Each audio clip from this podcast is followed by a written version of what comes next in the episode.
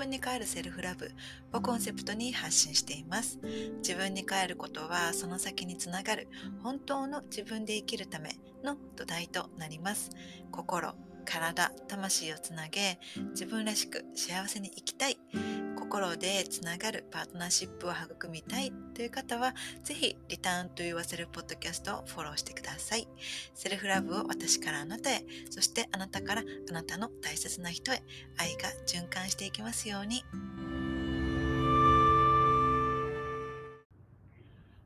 今日は29回目の配信となります。皆さんいかがお過ごしですか？今回のエピソードでは、スペシャルゲストとして、えー、ビーガンバイブスジャパンとして活動しているめぐみんに来ていただきました。えー、私がめぐみんのことを知ったのは約5年ほど前ですね。私がビーガンの食生活を取り始めた頃に、えー、その時ですね、世界一周をしながら世界のビーガン情報を、えー、発信している女性をインスタで見つけたんですね。それがめぐみんだったんです。で、めぐみんのインスタ、のリンクはですね、また概要欄に貼っておくので、ぜひ見てみてほしいんですけれども、えー、めぐみは本当に写真の撮り方がね、上手なんですね。だから、その私が約5年前に、えー、彼女のインスタグラムを見つけた時も、その世界中の写真にすごくあの、引き込まれたんですよね。うん。で、当時私はまだビーガンという言葉を知ったばかりの頃だったので、えー、ビーガンで、しかも世界一周をしていて、ね、写真の撮り方も上手で、何この素敵な女性は、であの、めぐみんのインスタグラムを食い入るように、あの、何度も見ていたのを今でも思い出します。で、それである日、めぐ、あの、まためぐみんのですね、インスタをあの見てみると、日本に帰国している様子があの見られたんですね。で、しかも大阪のビーガンカフェで働いているってことが分かったんですね。ね、あの、何でも分かっちゃうとっても便利な時代ですね。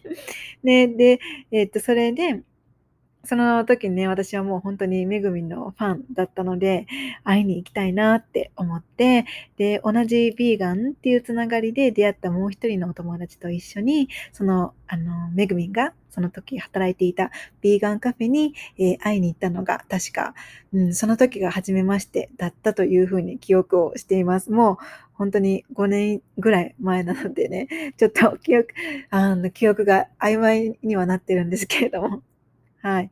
で、それからもですね、ちょくちょくそのカフェにあの食べに行った時に、あの、めぐみんとお話ししたりだとか、で、めぐみんが出店しているヴィーガンイベントに遊びに行ったりだとか、で、そして、あの、一緒にご飯行くようになったりだとか、で、あとは、あのね、すごく楽しかった思い出は、ビーガンイベントで、ね、隣同士で出店した時もあったんですよね。あれはすごく楽しかったです。うん。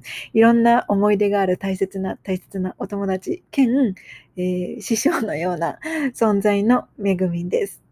で、そんなめぐみんからビーガンのこととか、世界一周の時のエピソードとかですね、えー、ビーガンバイブスジャパンの活動のことなど、たくさんお話を伺いました。はい。ぜひね、最後まで、えー、めぐみんとの、えー、エピソード聞いていただけたら嬉しいです。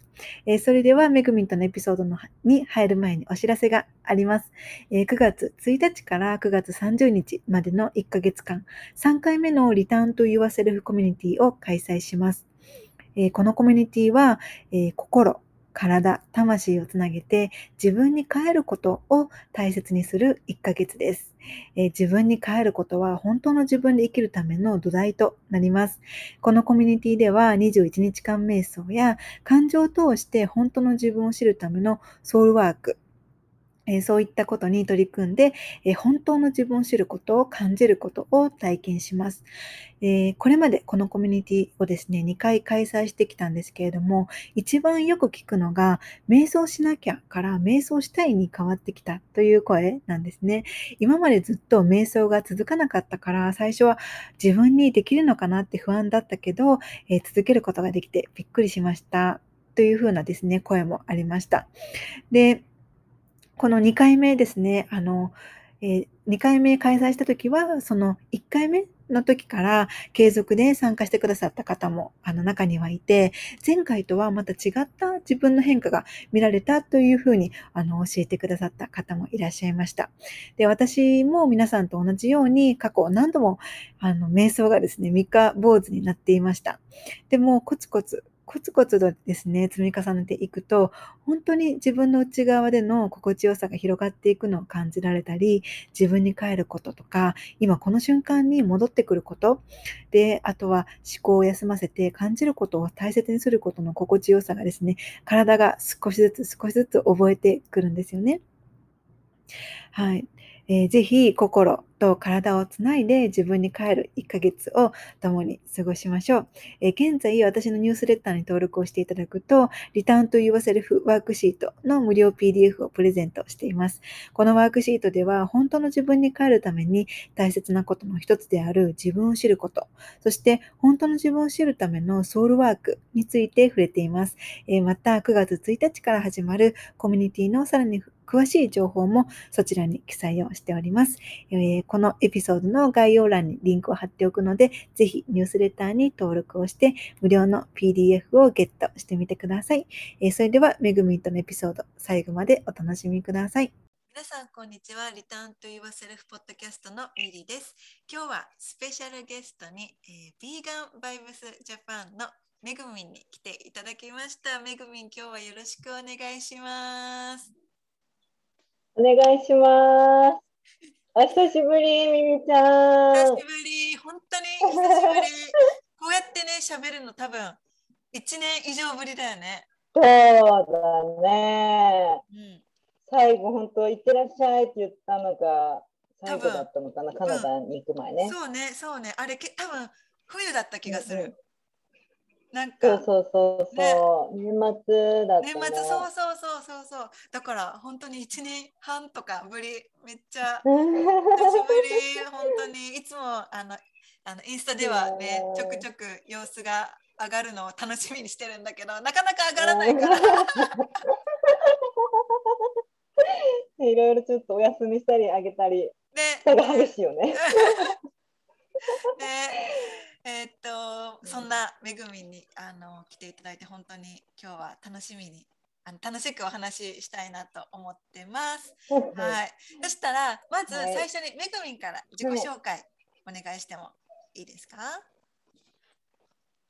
はい。えー、はじめましての皆さんの方が多いのかな？ですかね。はい。はじめまして。えっ、ー、と、ヴィーガンバイブスジャパンをやってる？なんてなくこう 上から見せたけどやらせていただいてますめぐみです。えー、自己紹介ってなんか久々にするからなんか何言ってるか分からなくなる。なんだろう。うん、まあ、とりあえずちょっと自己紹介はこんな感じで。うんうんうん。いける？かな、大丈夫。大丈夫よ。ちょっと、うん、いろいろちょっと掘り下げて。うん聞いていくわ。うん、聞いてもらえると。うん。えー、そしたら、えっ、ー、と、めぐみんの自己紹介、私から補足すると。えっと、めぐみん、めぐみん。は、あの、ビーガンバイブスジャパンっていうね、活動をしていて、で、なんかこうあのそうだな後でこれまあ質問の内容にも入ってるんだけど、まあ、簡単に説明すると、うん、なんかこうあのなんていうの着なくなったお洋服とかなんか使わなくなったものを別の形になんか再利用したり。そう本当にもうあの何でも作れるんだよねめぐみんがね。もうこれがこれがまた。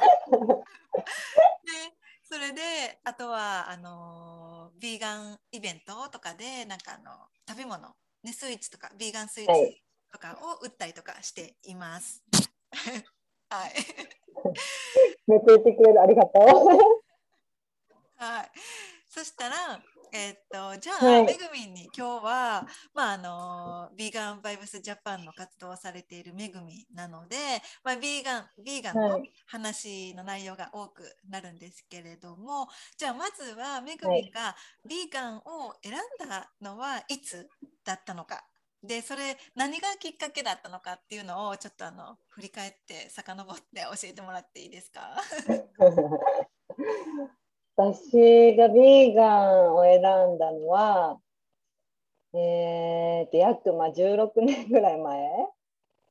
で、まあ、きっかけは友達がビーガンだったっていうこともあって、まあ、あの最終そのことがきっかけでビーガンになったんだけど、まその当時って本当になんか周りに、まあ、ビーガンもいなければベジタリアンっていう言葉すら、まあ、私自身も知らなかった時期っていうかまああの年代ででえビーガンって何ってなってまずもともとそのエコにもすごい関心があったし、まあ、動物も好きだしで、まあ、ビーガンをいろいろこう掘り下げてこうなんか自分でしなりに調べていくうちにそのビーガンになることですごいあの、まあ、環境とかもやっぱ変わるしもちろんその動物の命を取らないからあの、ね、動物に優しく生きれる選択ができるっていうのでそれを知ってからもうもう100%一気に変えて。まあ、今までもともとそこまでお肉を食べてもなくってちょうどその時一人暮らしを始めて、まあ、実家出て自分で作る料理がほとんど本当に野菜になってしまって。でもともと魚はちょっと怖くて触れなくて、まあ、調理できなかったから家で魚の料理はすることがなくなってで家でほとんどお肉も食べなくなっててえじゃあ私できるやんってなって。でもその日からも本当にもう一切食べなくなってビーガンになりました。うんそっか16年前、ね、結構もうねあの私がビーガンになった時さえもなんかそこまで、うん、なんていうの、うん。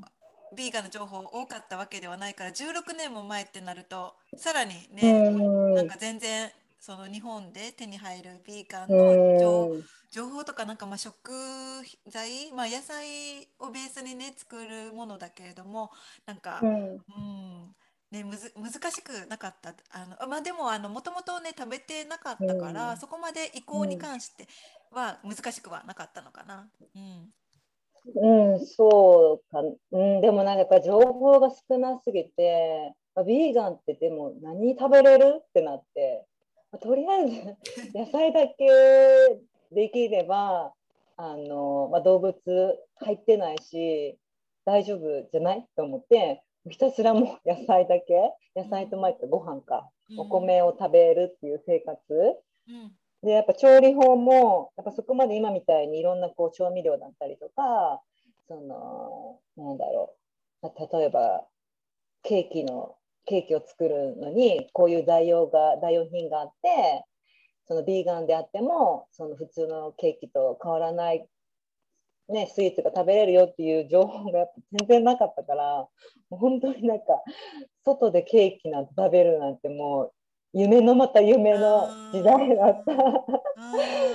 うん、そうだよね。ね。うん、だからまあねスイーツ結構好きだったから、もうあスイーツしかもチョコレートが私めっちゃ好きだったから、うん、チョコレートはもうほぼほぼ食べれなかった。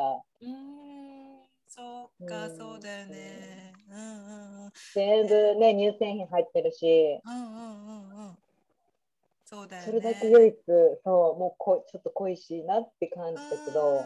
うんうんうんうんそっか。そのその時その時からビーガンスイーツは自分で手作りしてたの？なんかめぐみんは本当にビーガンスイーツを作るのが本当にうまいんだけど、うん、いつから作り始めた？スイーツはでもあでもそのその頃はまだ作り始めてないけど、うん、あのやっぱ自分で作らないともう食べられないと思って、うん、なんかまあいろいろ試行錯誤で、まあ、作り出してたのかな。うんそうでも私もともと本当お菓子作りがめちゃくちゃ下手で。あなんか言ってたね。小学校の頃とかもあのちょっとバレンタインで好きな人に手作りチョコレート渡すもうチョコを溶かすことすらできなくて。クッキーをね、あの焼こうと思ったら、オーブンから火火が出るし。そうね、でも今となってはスイーツ作りもすごい好きな、ね、あの、なんだろう、お料理になったけど。うんうんうんうん。ねね本当にね、あの今のめぐみんが作るヴィーガンスイーツとかを知っているから、ね、そんな過去のエピソードがあるとは、ね、全然想像がつかないけれども本当にあのめぐみ、ね、あのヴィーガンスイーツを作ってあのマーケットとか、ね、イベントとかで売ったりとかして、ね、あの本当にあの気になる方はねめぐみのあのインスタ見てほしいなって思思います。ありがとうございます。うん、で、あのめぐみんは、あの、えっと、ビーガンえっと、カフェでも働いてたよね。あそうですね、えーと、パプリカ食堂、大阪のパプリカ食堂で働いてました。うんうん、4年弱ぐらいかな。うんうん、まあ、みりちゃんもそこでそうそうそう、そこで出会った感じね。そうそうそう。ね、そのカフェで働いた経験も、なんかこう自分の料理の、なんていうの？あの開発に 自分のスキル、うん、なんか料理のスキルになんかあの役立ったっていう部分もあるのかな。そうだね。パプリカ食堂。うん。での うん。それもあるかなでもまあそこで、まあ、調理の楽しさもさらになんかまあ分かったりとか、うんうんうん、まあね使ったことない食材とかを、うん、まあ、そこでちょっと試してみたりとか、うん、で、まあ、そのお客さんに出し出せるっていうか、まあ、なんていうかな、そういう経験ができたのはすごいなんか、自分にとってはすごいプラスだったのかな。ね本当に懐かしいあのめぐみんがあそこで働いてね。で私がめぐみんで出会と出会ったのは本当になんていうのかな、あの T シャツ売ってたよね。あのプラント、ね、プラントベースのとか書いた、ヴィーガンバイブスとか書いた T シャツを売ってでそれをそこで買ったのかな私お店で。で、うん、あのねさやちゃんとあのそうそうそうその T シャツを着ていって。ねそう今日めぐみおるんちゃんとかって 言ってお店に。懐かしい。懐かしい。あれもだいぶ結構前だもんね。結構前ほんとそう前なの、ね、そう。でそもそも私がなんでめぐみのことを知ったかって言ったらあの私がその5年ぐらい前かな、えっと、うん、ビーガンになり始めた頃関心を持ち始めた頃に、そのインスタでね、うん、あのビーガンとかなんかこう日本語で調べていたらなんかビーガンで世界一周してる女の人を見つけた、それがめぐみんだったのね。そう。で何このこの人と思って。ビーガンで世界一周してるって思って。でしかもそのめぐみがその時あのアップしてた写真とかもすっごいね綺麗でやっぱめぐみもともとセンスがあるからねあの写真の撮り方もめっちゃ上手だしねだから本当にもう釘付けになってあのめぐみのインスタにね。うん、でそれそうそれで最初はねもうなんかあの遠くの人すぎてなんていうの、遠い存在すぎて もうあのインスタだけで インスタだけで見てたんね。でそしたらたまたまそのめぐみのそのインスタをもう一回こうあの別の日に見た時にあ、うんうん、日本に戻ってきてるしかも大阪っていうのが分かって、うん、パプリカいるなって。そのビーガンのか大阪のビーガンカフェで働いてるっていうことが分かって、あもうこれはもうなんか会いに行かなあかんというかもう会いたい。もうあのファンみたいな感じ あったらなんだってなったんじゃない？大丈夫かな？でそでそれでなんかそうそうやってこうめぐみのことを知ったんだけれどもだからそのうんうんうん、その世界一周の時のことをなんか教えてほしいなって思うんだけど、うん、そうあの世界一周ね、ね印象的だったエピソードとか、はい、あのめぐみがね、うんうん、行った国のなんかビーガンの食事ってどんな感じだったのとかなんかそういったもの。うんうんうん。ああ世界一周はでも結構前だね。うん、すごい思い出さないと。なかなか記憶がもう、そうだね。あでもね、やっぱ日本とのその、なんだろうね、ビーガンのお店の量もやっぱ違うし、うんそのスーパーで売ってるその食材だったりとか、うんそのビーガンの人が買えるものうんっていうあのその商品の数っていうのはやっぱ全然違うし、うーん、あとは、あ私、あの時け何何カ国ぐらい行ったのかな。でもトータルね、なんかあの訪れた都市を入れると、多分40都市ぐらい行ってて、えすごい。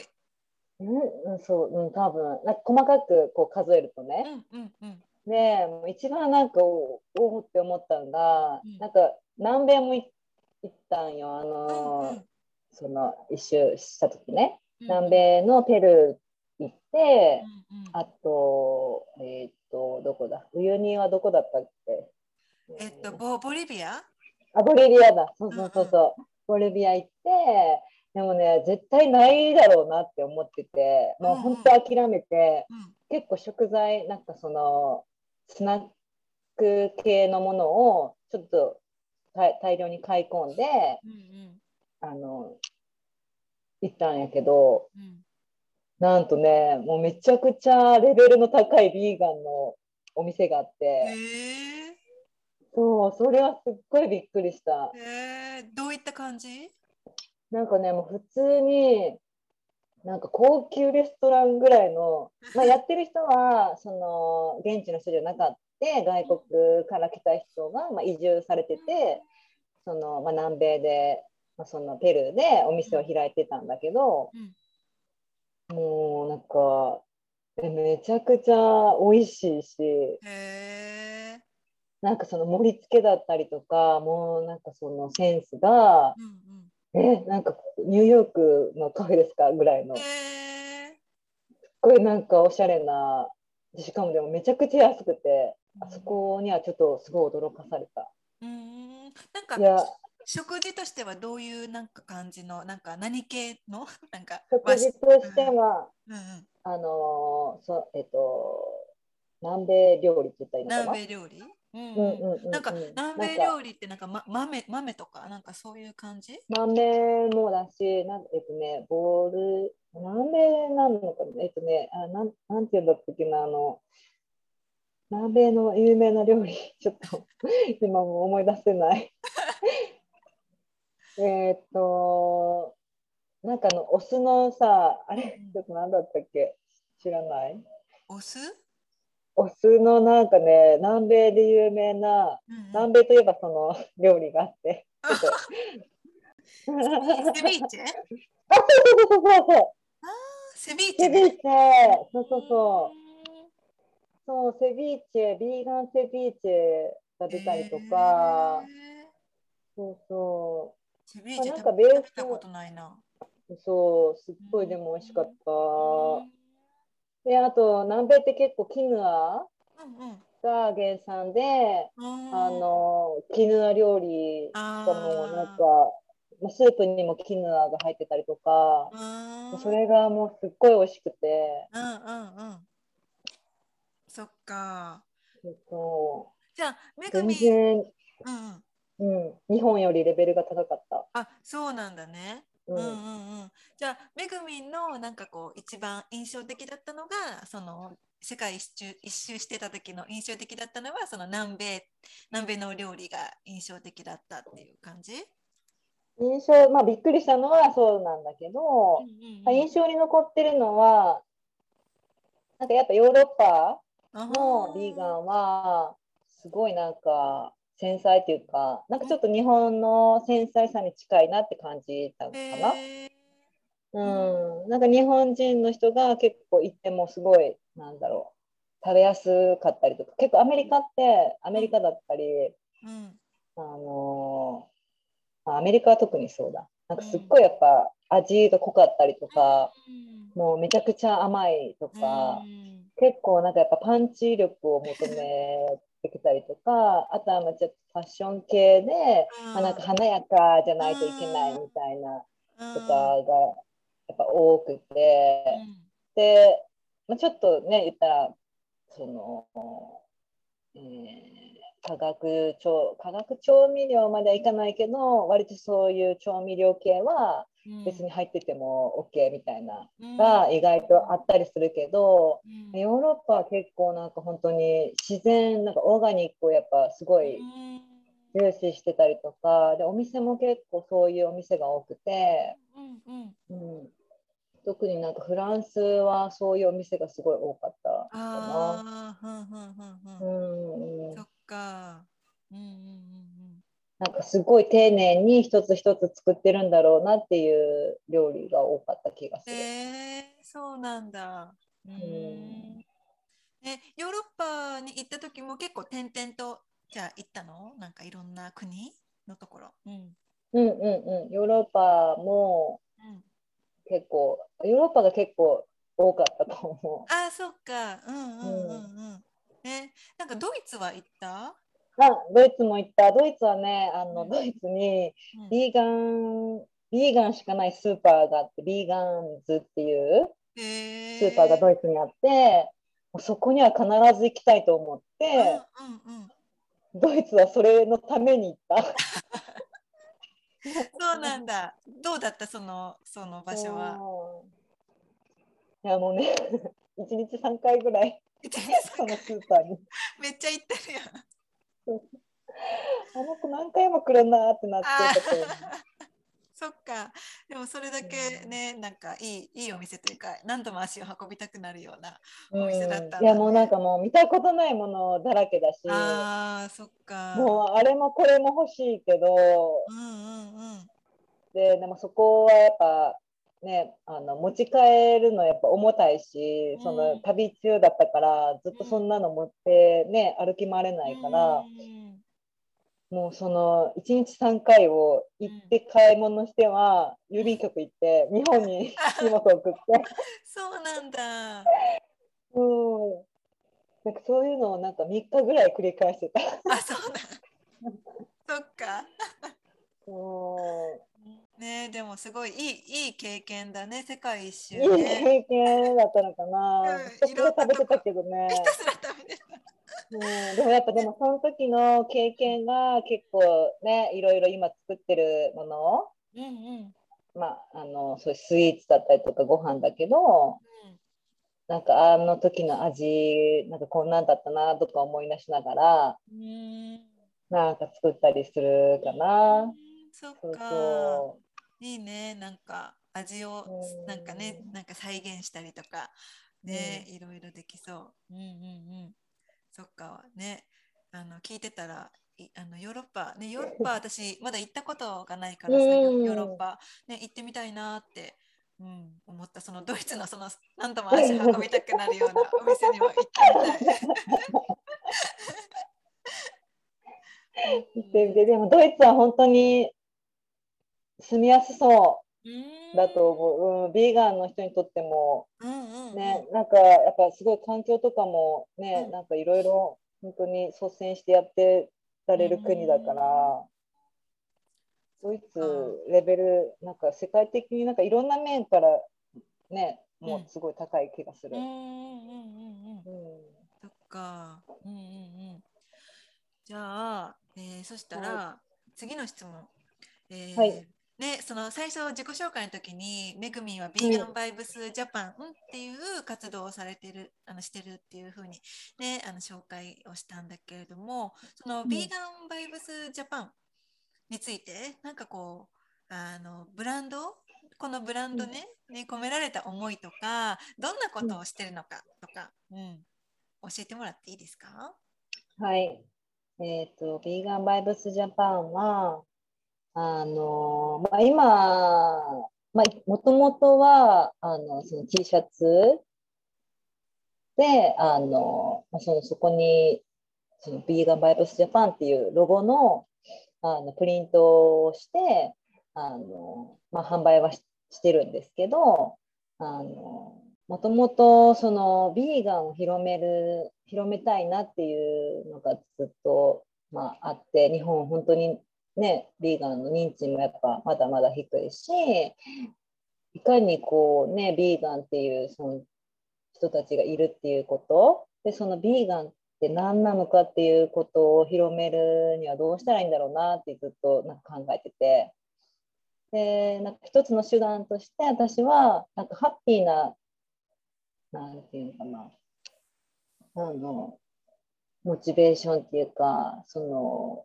気持ちでビーガンを伝えたいなっていうのがあってもともとファッションの仕事もしてたっていうのもあってファッションの力を借りてなんかできないかなと思ってたんだけどただその無駄なものを作るのがすっごい嫌いだからあの、まあ、例えば T シャツ同じ T シャツを何百枚と作ってその売れ残った在庫を結局それが売れなかったらただのゴミになるっていうのがすごい嫌だったから最初は本当にその持ち込んでもらった T シャツにプリントしますよっていうスタイルでずっとやってて。そうだ懐かしい。私もそれしてもらった。そうそうそうそう。あピンクのやつね。あれ可愛かった。そう。でもなんかそれだとすごいなんか T シャツないから買ってきてくださいっていうリクエストがすっごい多くてただ、まあ、私が買ったところでそのねもらった側の人がその T シャツを本当に気に入ってもらえるのかもわからないしでサイズ、まあ、一応聞くけど、うん、この形やっぱ着れないってなると結局それも無駄になるなと思ってそれだったら、まああのね、必要な枚数だけ自分で作ったやつを販売してみようかなと思ってでその、まあ、プリントしますっていうプリントして販売するっていうよりも、まあ、こっちで作ったものを売るっていうスタイルに変えてで、えーと、T シャツ販売したのがきっかけじゃない、まあ、T シャツを販売することになってそこからそうそこから始まったかな。うんうんうん。うんね、でも、ね、その T シャツから始まって、今はすごいねいろいろやってるよね。まあ、いろいろやってるのかな。うんね、T シャツやりながら、で、まあ、今はそのね、あの、着なくなった洋服から、うん、まあ、あの、アップサイクルして、まあ、違う、例えば、まあ、着なくなったデニムをカバーにしたりとか、全然違うものに作り変えるけど、また使ってもらえるものを、まあ、作ったりとかっていうのもやったりしてます。でまあ、一応売上の、えーと、一部を動物保護団体に、えーまあ、その時必要としている方たちに、まあ、寄付するっていう形で、まあ、ちょっと還元できたらいいなっていう形でやってます。うんうんうん。ね、素晴らしい。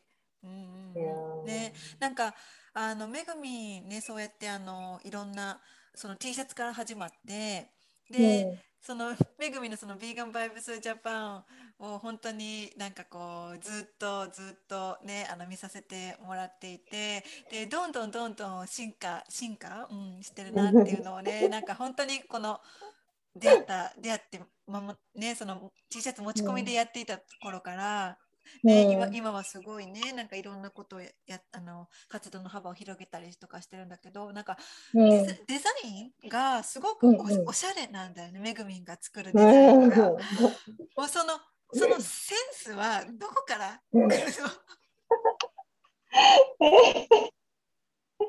センスは、うん、センスはどうどうなんですか？センスありますか？あります。もうねなんかそのなんかねそのえあのイラスト？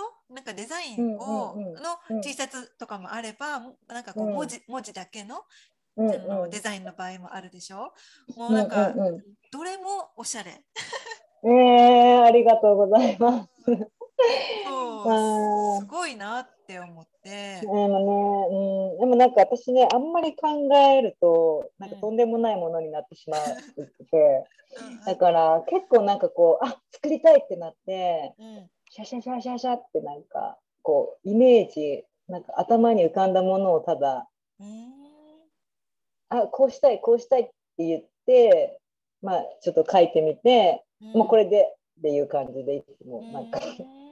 あれは全部手手書きそれともパソコンとかタブレットでやってるの？デザインしてるの？うん。イラストレーター？うんうんうん。で、うん、うんやってます。そっか。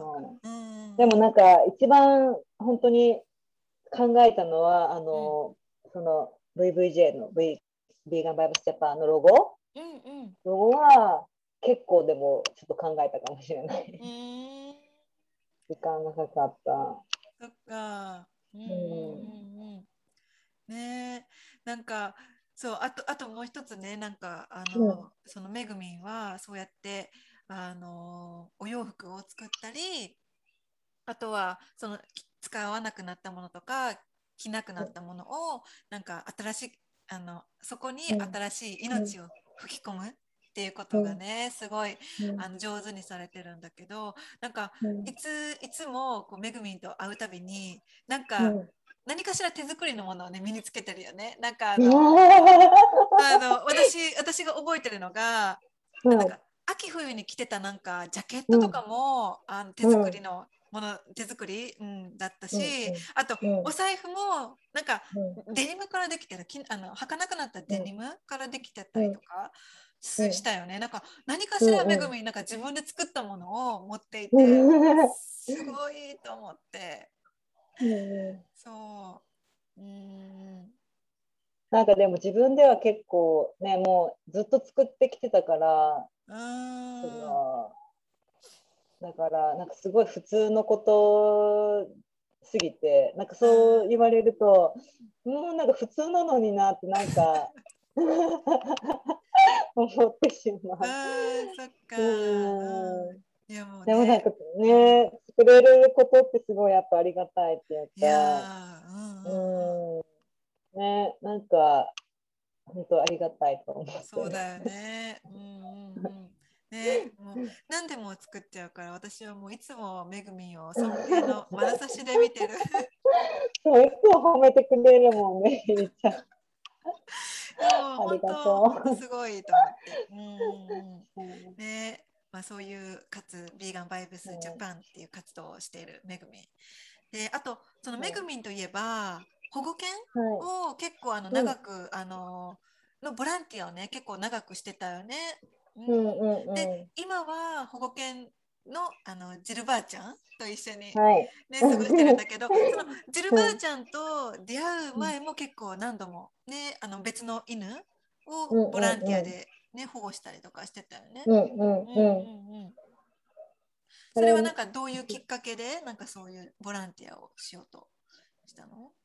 えっとね、その、まあ、その、ビーガンになってから、あの、なんかこう、動物に関してやりたいなっていうのがずっとあって、うん。で、その、ね、保護犬の活動されてる方とか、保護猫を活動されてる方、うん。すごいなんかいるのは知ってたんだけど、うん。なんかどういうふうなことで私が力になれるのかが分からなくてでたまたまその知り合った子がその保護活動のボランティアをされてた方だったからその,、うん、その子となんかまあそういう話をしてて私もちょっとやってみたいっていうことを話すと、もうぜひねやっぱ人もやっぱいないしあのよりね多くの人がこう参加してもらえると助かる命も多くなるからもうぜひやってほしいってなってでそこから始めたのがきっかけでうん。でも私自身が結構やっぱね海外に行ったりとか、あの家にいなくなる時間が長い、ね、仕事の関係もまああったしやっぱ自分でその犬だったり猫だったりをあの買うっていうのがやっぱちょっと難しい時期だったから、まあそれだったらその日本にいる間だったりあの、まあ、その期間でそのワンちゃんなり猫ちゃんだったりを、まあ、お家で預かれればいいなと思ってその、まあ、レスキューされたワンちゃんたちを、まあ、一時預かりとしてあの次の里屋さんが見つかるまで、まあ、ボランティアとして預かったりとかっていうのをずっとやってました。うーんそっか。うんうんその保護犬ねなんか結構頻頻繁にめぐみあの、あのつ保護犬のなんかあのボランティアしてた子あのワンちゃんがなんかあのみを引き取ってくれる人が見つかったら、またその、その後すぐにあの別の保護犬をなんか預かったりとか、結構なんか頻繁にしてたようなイメージがあるんだけどなんかそれ、結構そのそういう、ま、なんていうのかな保護を待っているワンちゃんが結構多いっていうことだよね。うんだし待ってる子たちもいるしまだまだ引き出されてない子たちはもう多分もう相当な数いるからうん正直まあね私一人がやねい一匹のワンちゃん命を預かってももう全然そんなねあの世の中にいる子たちを考えると全然足らないくらいの状況だったりはするけどうん。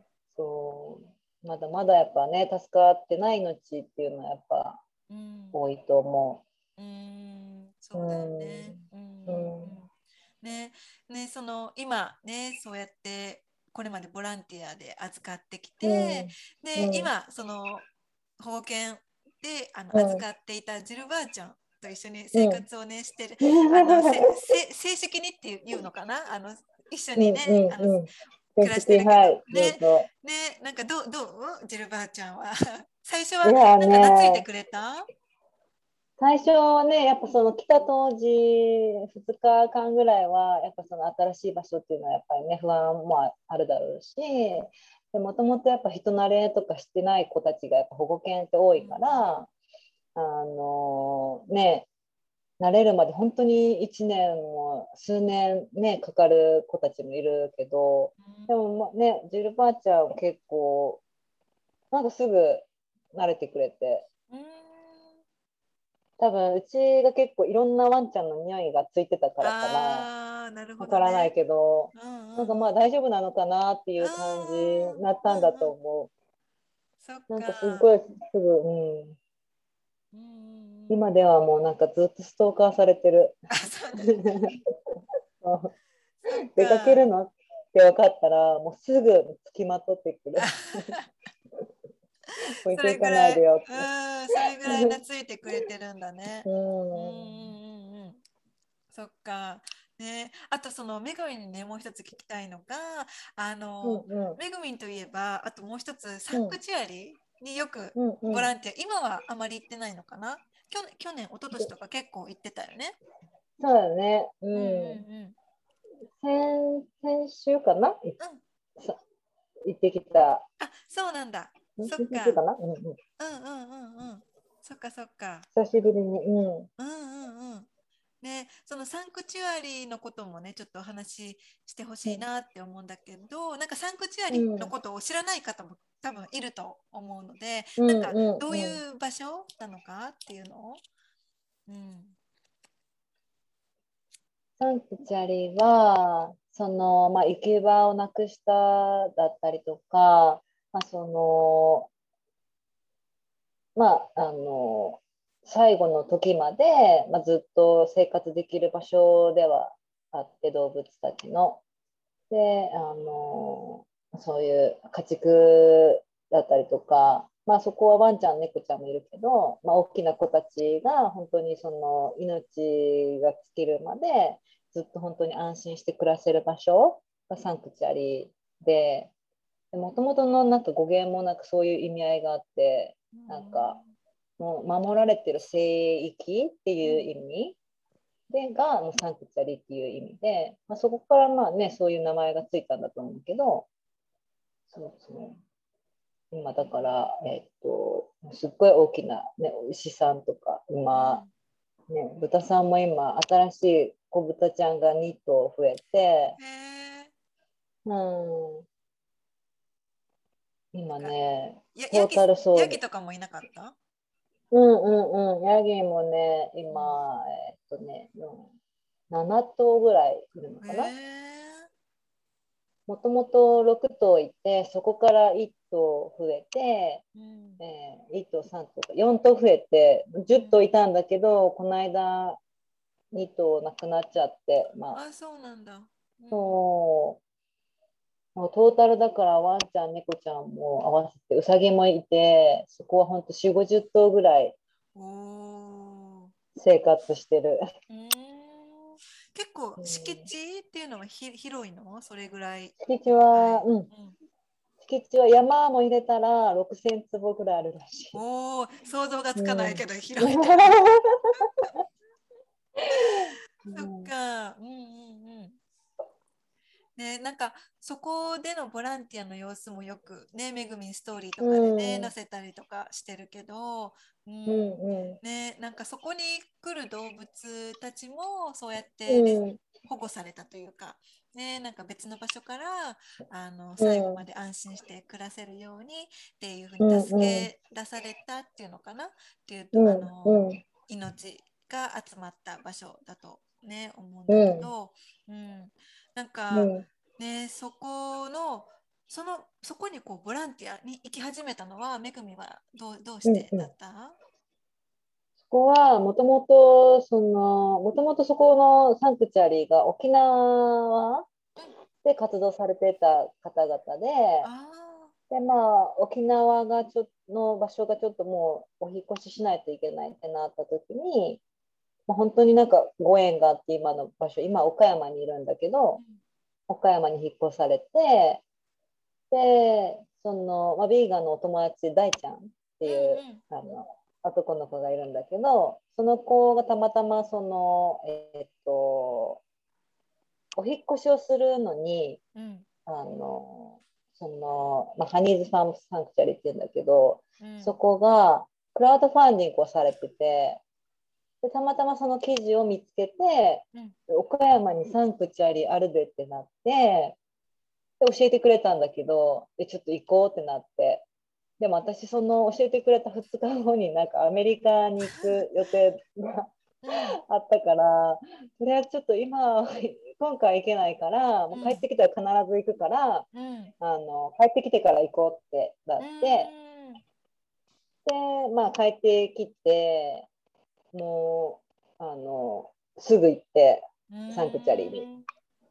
で最初はね月に1回なんか行ける人を集めて行ってっていうのであの訪れるだけだったんだけどなんかちょっと手伝えることがあったらそこがね夫婦2人で、ね、活動されてるからでしかもその旦那さんが外で働いててそのまあ稼ぎでお給料でその4 5 0頭さらにまあ自分たちの生活も工面してるんだけどでその旦那さんが外で働いてる間は奥さん一人で本当に4 5 0頭をこうケアしてるっていう場所で何かできないかなってなってでも最初ちょっと手伝いたいってその大ちゃんとずっと言ってたけどいやもうボランティアはもう受け入れてないんだよっていうことで何回か断られててうんでもそうそうそうでもねなんかちょっともう何回も何回も行っていろいろなんか話したりとかで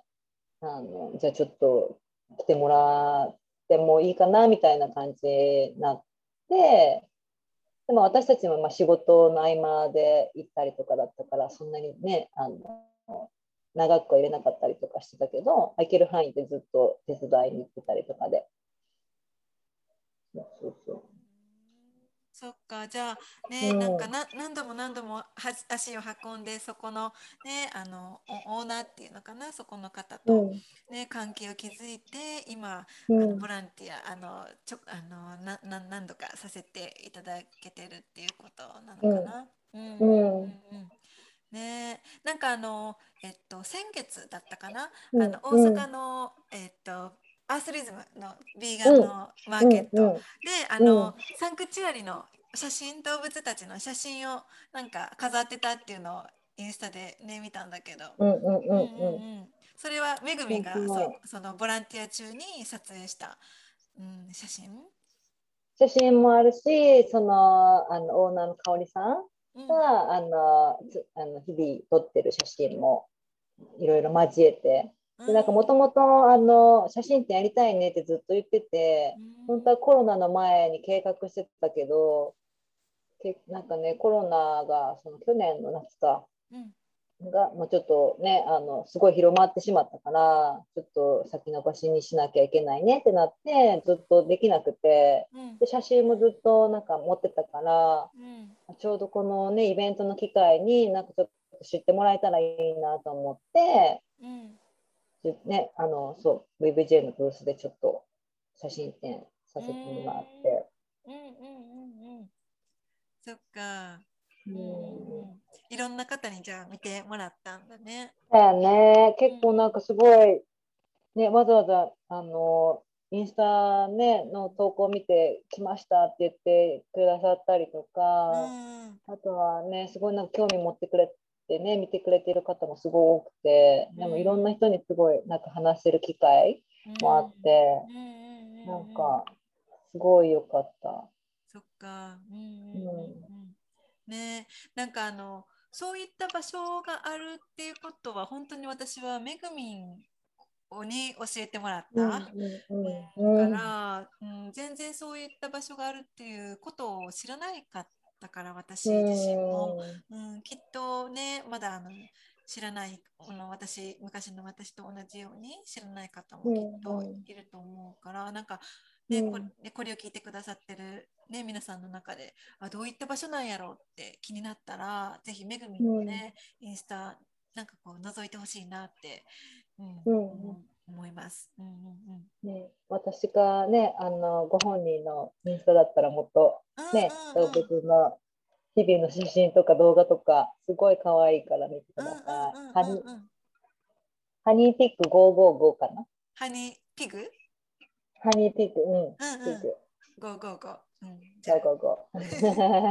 私は後で見てみようと。うんうんうん。ははい、えーじゃあそしたら、えー次の質問なんですが、えー今、はい。今ですねこうビーガンとかサスティナブルっていう言葉を、あの以前よりも耳にするようになったと思うんだ。ここ本当に数年の間。に、うん。結構ねそういう言葉耳にするようになったしで、そういったことをなんかこう取り入れ始めてなんかビーガンとか環境に優しい暮らしっていうのをなんかに関心があって取り入れ始めてあの間もない方に何かこうめぐみんからアドバイスがあればなんかうん。教えてほしいなって思うんですけどなんか例えばねあのビーガンとか環境にく優しい暮らしがなんかうん。なかなか一人だと難しいなって感じたりあとはうん例えばもし家族と住んでいる場合だったら家族にうんうん。あの理解してもらなかなか理解してもらえなかったりなんかそういったことで、なんかこうそういう暮らしがあのうんうん。続けにくいなって感じている方になんかこうめぐみがね、こう16年前にそうやってビーガンとかを選みえあの選んでそうやってこれまで生活をしてきてなんか感じうん。ることとかきっとあると思うので、なんかそういった方に何かアドバイスとかがあったら教えてもらえますか、アドバイスね。えうん。私自身その16年前お肉、ね、動物取ることやめた時はやっぱまあ一人暮らしだったからうん。ね、すごい最初でも、まあ、家族とは一緒に住んでなかったし食事は全然一緒じゃなかったからあの、ね、別に作らなきゃいけないとかいうそういう、ね、あのことはなかったけどただ本当に、ね、肉やめるなんて病気になるみたいな感じで親にはすっごい言われたし、親戚の集まりとかでも私食べられないって言ったら何考えてんだお前みたいなすっごい言われてでもなんか私は結構勝ち気な性格だからそういうふうに言われてもいや食べへんしみたいな。なんで食べなきゃいけないの？みたいな。いやいやなそんな知らんあんた上みたいな感じやったから。うん。そうだから逆になんかこうなんかねいいアドバイスができない かもしれないんですけど。うーん。でもまあね私が自身がやっぱその動物をもう命を取らないっていうそのあの決意っていうかもう理念のもとにビーガンになってるからなんだろうそこはやっぱぶれないっていうかたとえ誰かに言われてもあのまあ、それ食べなきゃ死ぬよって言われてもいやもう私はそれは絶対食べないってもう決めたからそうだから何を言われようがあの時もやめなかったかな。ですごいなんかやっぱね体重がめちゃくちゃ落ちて私の場合すっごい激痩せして、うんうんであのもう病的ぐらいにめちゃくちゃ痩せてしまって、えーうんうん、で周りからもう本当に病気だから病院行ってって言われて。すっごい心配されて。そっか。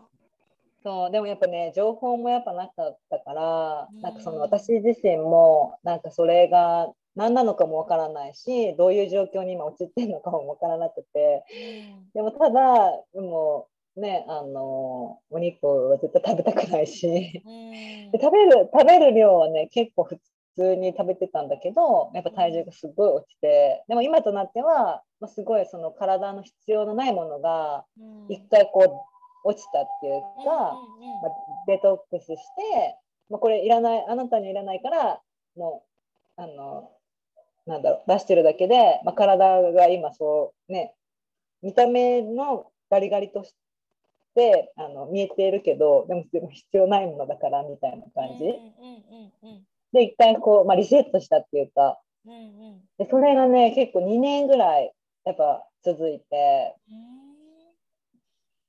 その痩せてる時期が。うんうん。で、まあ、そこから徐々にこう普通にまあ戻ってきて、まあ、今の状態ぐらいになってる感じかな。そう。だから、まあ、家族の反対もあったしその目に見える自分の体の変化もすっごいあったけど、うん、なんかね、うん、ちょっとビーガン無理かもっていうなんか意識っていうか気持ちは、その時はなんか全然結構ねそれ聞くから私ちの時どうだったんだろうなってすごい思い出すんだけどなんかなかった。そっか。うんうんうんうん。ずにいたんだね。ね。貫き通したというか。うん、でもなんかでもすっごい言われた「あビーガンね」みたいな「何食べるん?」とかすっごいなんかバカにバカにされた感じで言われるし。でしかもそう外食してもその時はもう本当にみんな知らないから、うん、なんか「えそんな野菜だけでドレッシングなしで大丈夫ですか?」っていう。でも私は外食でご飯とサラダさえ出たらもうその時はもう豪華なごちそうだったから。そ うでもねなんか丁寧ご丁寧にそのお店の人たちに気を使って「うん、鰹節なら大丈夫ですか?」とかって言ってくれたりとか「鰹節もいらないんでとりあえずもう生野菜生野菜とご飯だけでって言って。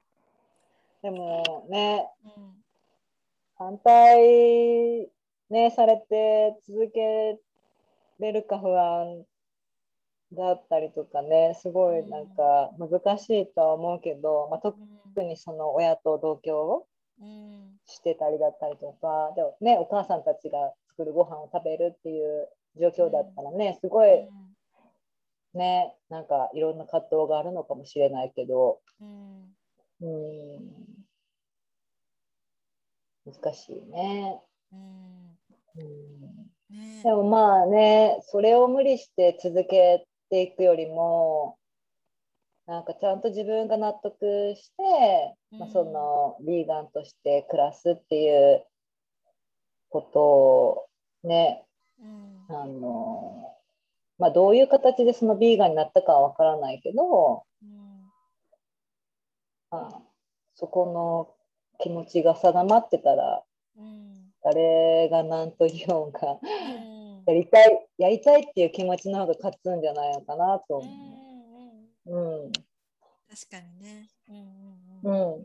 ね、なんかこうブレそうになった時に自分に聞いてみるといいかもしれないね。うんうん、そうだねな。んでそもそもそういったことに関心を持ち始めたのかとか。うんうんうん。ね。ね、だって周りの人のためにね、ビーガンになったわけだじゃないと思うしさ。うんうんうんうん、自分がなりたいと思ったりとか、やっぱ動物が好きだからとか、うんうんね、そういう何かをケアするために多分きっとビーガンを選ぶっていう方が多いと思うから、うんうん。ね、それを守る守るためってあれだけど、うんうんうん。うん。だったらね。そうだね。で料理もきっとねあの親が作っねお母さんが作ってるんだったら私がじゃあビーガン料理するからって言ってうんうんうんうん。作り、ね、作ってあげたらそこでまた親とねうん親子の会話も増えたりとかで。確かに。いいんじゃない？うんうんうん。確かに。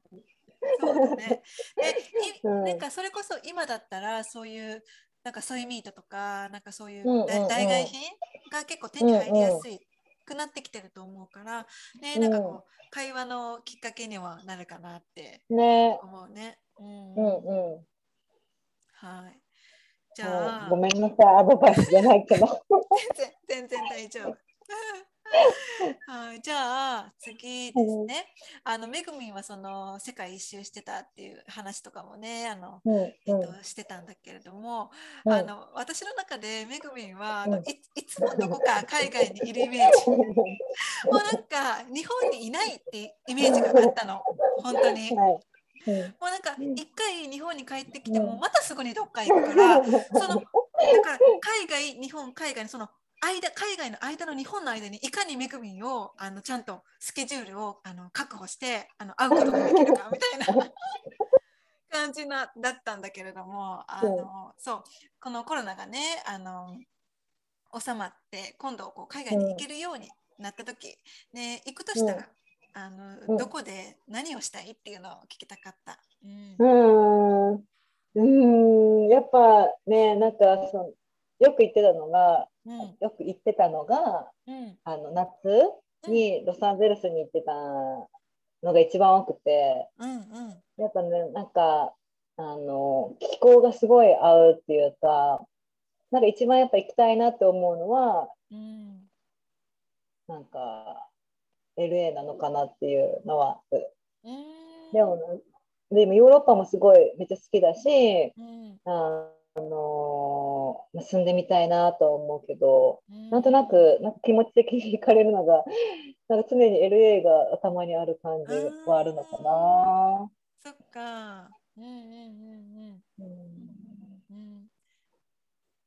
ね、うん確かに、うん、めぐみんはあのヤシの木が並んでる道路を自転車乗ってるイメージがあるから。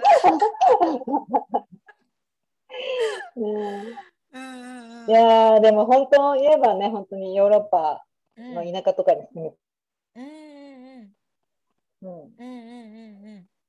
ヨーロッパの田舎ね。うんうん。うん、ね、ヨーロッパ。の。うんうんうんうん。ね、じゃあ。あれ何を何をするか。何をするか？あ、そうそう、何をしたいか。何をするか。あ何をしたいかだね。うん何をしたいが、何をしたいだろう。でもね、今ちょうどね、その大阪から京都のちょっと田舎に、あの引っ越したんだけど、うんうんなんかそこで今ちょっと、なんだろう、いつか暮らすであろう海外での田舎暮らしのプチ練習をしてるへ気分え。で、あの、引っ越してて、そうそうそう。で、あの、ちょうど畑も始めようと思ってて。そうだから、まあ、同じような暮らしを海外でもできたらなと思ってて、うん。本当になんか自給自給自足に近い暮らし。うん。でなんか自分で作った野菜とかで、うん。まあなんかあのお店したいなっていうのはなんか結構ずっと考えてるうん。夢ではあるかな。うんうんうん。そっうん。か。ね、なんかその自給自足っていう言葉で思い出したけど結構めぐみんはよくあの海外に行くとファームでもね、うんあのボランティアしてたよね。うんうん。うんあそうだね。ねもういろんなことしてるからねめぐみんはね。いろいろやりすぎだよね。ねその海外でファームでそのボランティアしてたあの経験も結構あのよよかった？そういうことを経験できて。いやもうすごいなんかそれはプラスにめちゃくちゃなってると思うんう。うん。なんかやっぱそれぞれの農家さんで育ね、育てる方法とかもやっぱ違うし一応全部ね自然栽培うん農薬も肥料も使わないあの栽培方法やってるところをずっと探してうんあのいろいろ渡り歩いたんだけど、うんでもやっぱその土地によってもやっぱ栽培の方法とかも違うしうん。やっぱ土であったりとか気候もやっぱ違うから、まあ、それぞれのフードに合わせたその野菜の作り方うん。がやっぱ違うっていうのがあって、まあ、うん。そういうのはすごい勉強になるしうん。あとやっぱ作ってる人たちのもう人柄がみんな良すぎてあなんかそういうのに触れるっていうのももうなんかすごいなんか勉強になるっていうかーうんもうみんな優しいし、うん。うん。そうだね。うん。うん。うんうんうんね。なんかあのそう私もさ実はさあの、うんこっちに来てから、ね。そう、んん。その時々？時々だけれども、なんかあのそのあのご縁があって、うんうん。あのこっちのえっと無農薬無肥料で育てているうんお野菜のファームうん。に、うん。なんか時々あの収穫のお手伝いとかうん行ったりとかしてるんだけど、ねあの、うん。なんかちょっとあのめぐみもこんな風に海外でねあのボランティアとかしてたのかなとかって思って、うん。そうそうそう。ね。楽しいよね。うんうんうん。本当になんか私あのそうだな収穫のお手伝いとかうんうんどうかな？あの結構めぐみんはあの、まあ、ボランティアしながら学学ぶことをあの大切にきっとしていたと思うんだけど、私はもう本当に、うん。なんていうのかな？収穫収穫収穫でその作業に没頭するタ,、タイプ。だからなんかなんかねその作業が瞑想のような感じに思えてきてもう今ここに集中して収穫をしている状態、うん。うん。でうん。うん。本当になんていうのかな？そのお野菜を地面からひ引っこ抜く時も本当に意識が今ここにあって私にとってはもう本当にうんいいいいいい本当にマインドフルネス のすごいねそれ。戻ってくれる、うんうんうんめちゃくちゃいいあれじゃない？そうそうセルフラブ。ねそうそうそうそうなのそうそうそう えし自然とつながるあのセルフだね。うんうんうん。めっちゃパワーもらえそうね。そっちの方が。そうそうそう。ね。そう。だからなんかあとさ私やっぱりそのお手伝いをしてみてもう、うん。うん本当に知らないことが多いなってもう痛感したの。なんていうの？お野菜がどうやって育つかとか、なんかどううやっんて、うん。うん。なんかなんていうのかな驚いたのがその、うん。このこの前ねじゃがいもを、うん。あの、うんうん。う上に行ったのね。うん。収収穫収穫じゃなくて上に行ったの、うん。まだ今、あの植える時期だったからあのせうん。2, か2ヶ月ぐらい前かな。で、うん。その時にそのファームののファームではそのじゃがいもを種を買う時もあるしでも、うん。去年のじゃがいもをもう一回植えるうん。っていうふうに言ってて、もうそんなの知らなかった、私ね。うんうんうん。もうそそういうもうね些細なことですらもうそういう、もうなんかもうなんていうの？もうなんか自分の無知になんか、うんうん。ちょっと恥ずかしくなってくるというか。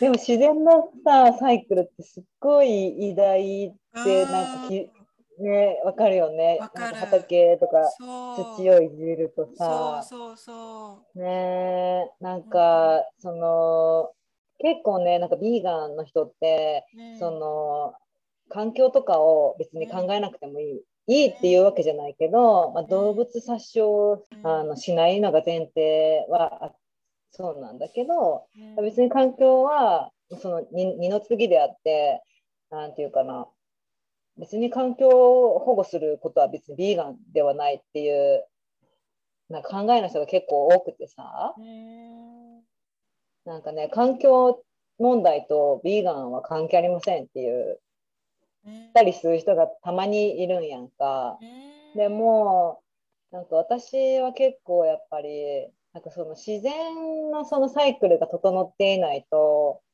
やっぱりね、絶対その動物はもちろん生きれないし、うん。そのね、なんか水であったりとか空気であったりとかそういうのもやっぱ全部自然がないとさあの循環できないっていうかうん。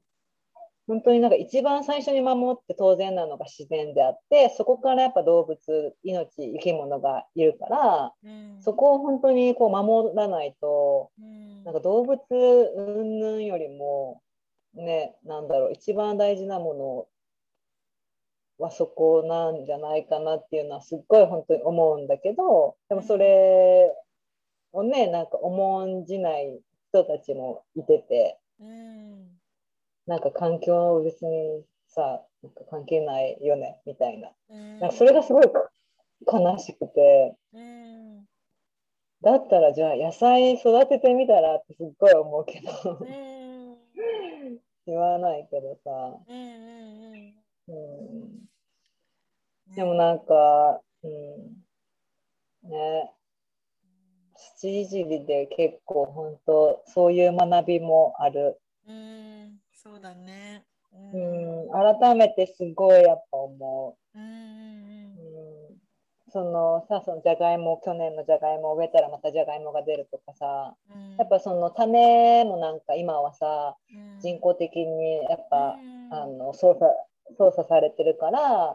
まあ、一回この植えた種っていうのはうん発芽して実になったらもう使えない。だけど、そのあの固定種って言ってあの種をずっとあの繰り返し昔から取ってあ、まあ、できた実をまた次の年度の、えっと、実にするためにあの取っておく農家さんっていうのはやっぱ自然栽培やってる人は多くて。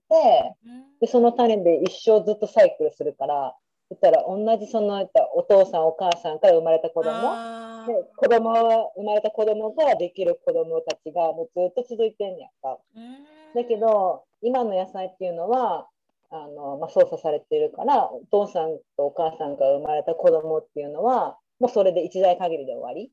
うんだからそこから子供が続かないからうんなんていうかな。だから野菜にもあんまり栄養素がなかったりとか、なんかそういう野菜を食べ続けると、なんか子供ができなくなったりとかっていううん。話もあったりとかするし、そうそうそう。んうんね、なんかそれ聞いたことあるかも、あの、あるね、そういう話ね。うん。ねねなんか改めてなんかそういうことをね、その土を触ることで、うん、考えあの考え、ね。機会をいただいてるなって。うん。ね。でもそれもやっぱ知ってる農家さんと知らない農家さん、まあしね、と、まあ、種を取って、うん。あのそういう栽培をしてる農家さんのところに行かないと、うん。ね、本当に、もう日本は特にやっぱ、ね、種を普通になんだホームセンターとかで買って植えて育てて、はい終わりってでまた次の年もホームセンターで買って植えてはい終わりっていう感うん。じやっぱ多いから。え、うん。そうなんです。うんうんうんうん。ね、なんかまたねそうやってかいねその自給自足を始めてあの始め、うんうん。始めたらまたなんかうん。あのインスタとかでも見せてね。はい。頑張ります。ちゃんとちゃんと育てるように 枯れ枯れさせてしまうとやけど。はい、じゃあ、うん。えっと次の、うん。さい最後の質問です。うん。私の方から。はい。うん。はい。じゃあ最後にいろんもう本当に私にとってはもうめぐみんはもうもうなんていうのかなもうパワフルもうなうあのもうパワフルウーマンもうもうもうなんかもうねなんていうのかなもう本当にあったらあの直接会ったらもうなんかどれだけめぐみがすごいかをもっとあのそれはやめてください。やめてください。はいね、なんかもう本当にね直接あの会える方がは本当にめぐみに直接会ってほしい。もう本当にもうパ なんかもうパワースポットのような人だから。そうそうで大丈夫そかな？で そんな頭のいい大丈夫。そう。で頭の色が明るいだけじゃない。あじゃあそんなことないよ。そう。あの でそのめぐみが人生で大切にしていることっていうのを最後に聞かせてもらってもいいですか、人生で大切にしてること。うん。うーん、まあ、あの、まあ、死ぬまで、うん。なんか、あの、優しさを選択できる人間でありたい。っていうのはうん大切にしてることかな。うんうんうん。うんうん、それはまああの、まあ、動物にとってもそうだし自然にとってもそうだしうん。人にとってもうん。あの常になんか優しいっていうのを念頭に入れてうん。あの接したいうんっていうのはあります。うんうんうんうん。うん。ねなんかめぐみらしいなって思って聞いてた。うん。なんかそうそうめぐみが昔言ってたことでなんか記憶に残ってるのが正しさよりも優しさを選ぶ人でありたいっていうことを言ってたよね。それが印象的だった。うん。うん。なんか正しいことってなんか時々時にはさなんかその人によってやっぱ考え方とかさあのやっぱ違うから自分にとって正しいことは人にとって正しいことであるかって言ったらやっぱ違ったりするからあの、ね、そういう選択よりもやっぱ優しさを選ぶ方が、まあ、お互いになんか心地いいのかなっていうのがあって。うん。う。んだから、うん、なんか、まあ、正義を、ね、振りかざすことも時にはなんか大事なのかなとは思うけどでもまあうん。その正義を正すことがなんか優しいのかって言ったら違うかもねっていう時は、うん。うん、あるのかなって思うからやっぱ常にこうねなんかお互いにとって、うん、心地のいい優しさを選ぶ方が、うん。うん、いろんなことがなんだろう。ん。ううまく循環しそう。んうんうんうんう。うん。うんそうだね。うんううんん。うん。大切なことだなって私も思う。はい。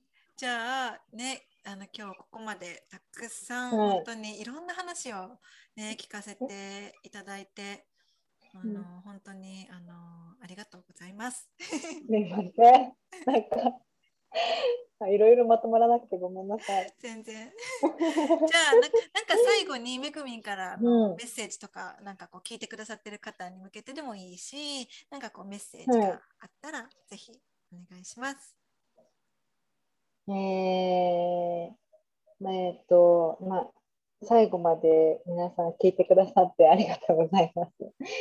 えー、なんか、まあ、ビーガンの人がよ多く聞いていらっしゃるかもしれないし、まあ、これからビーガンを選んでいっていかれる方も多いかもしれないけど、あの、まあ、ね、いろんな、なんだろう、あの、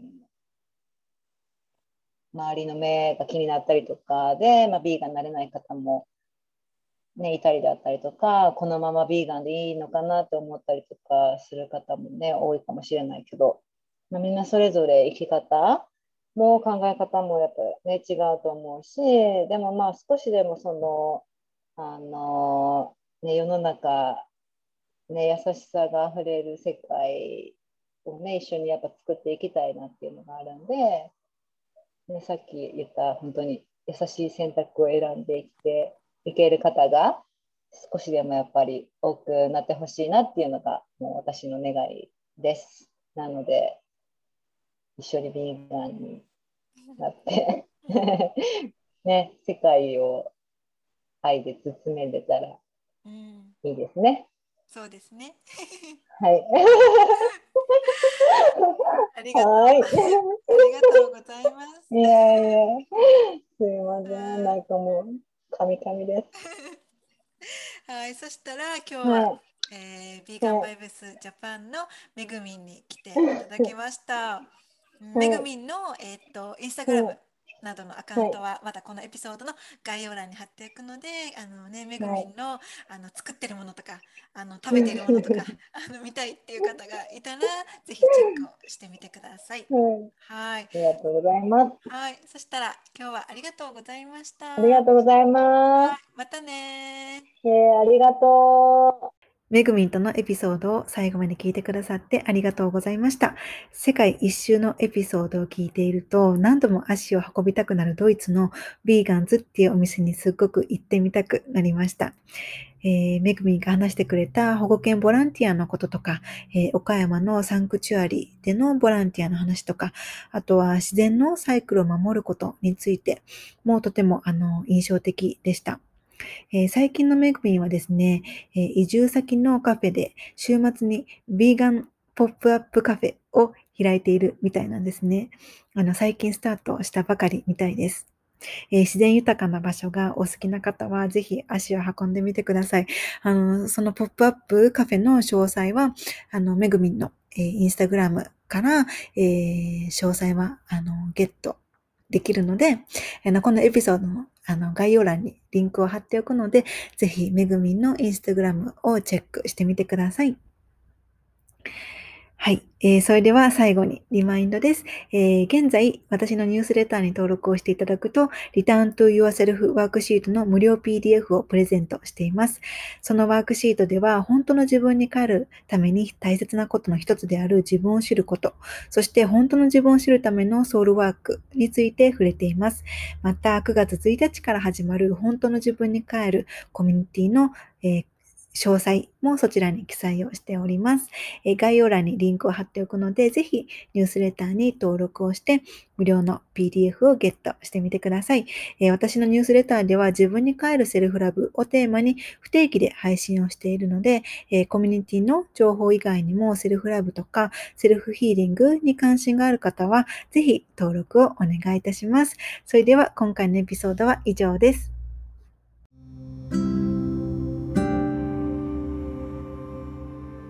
ピソードを最後まで聞いてくださってありがとうございました。私の日々の発信はインスタグラムミリカルナをフォローしてください。また、セルフラブに関してこんな内容を話してほしいなどがあればお気軽にメッセージいただけると嬉しいです。セルフラブのことやこのポッドキャストのエピソードが必要な方が周りにいらっしゃればぜひシェアをしてあげてください。それではこれを聞いてくださった皆様がどこにいて何をしていても今この瞬間が幸せでありますようにまた次回の配信でお会いしましょう。またね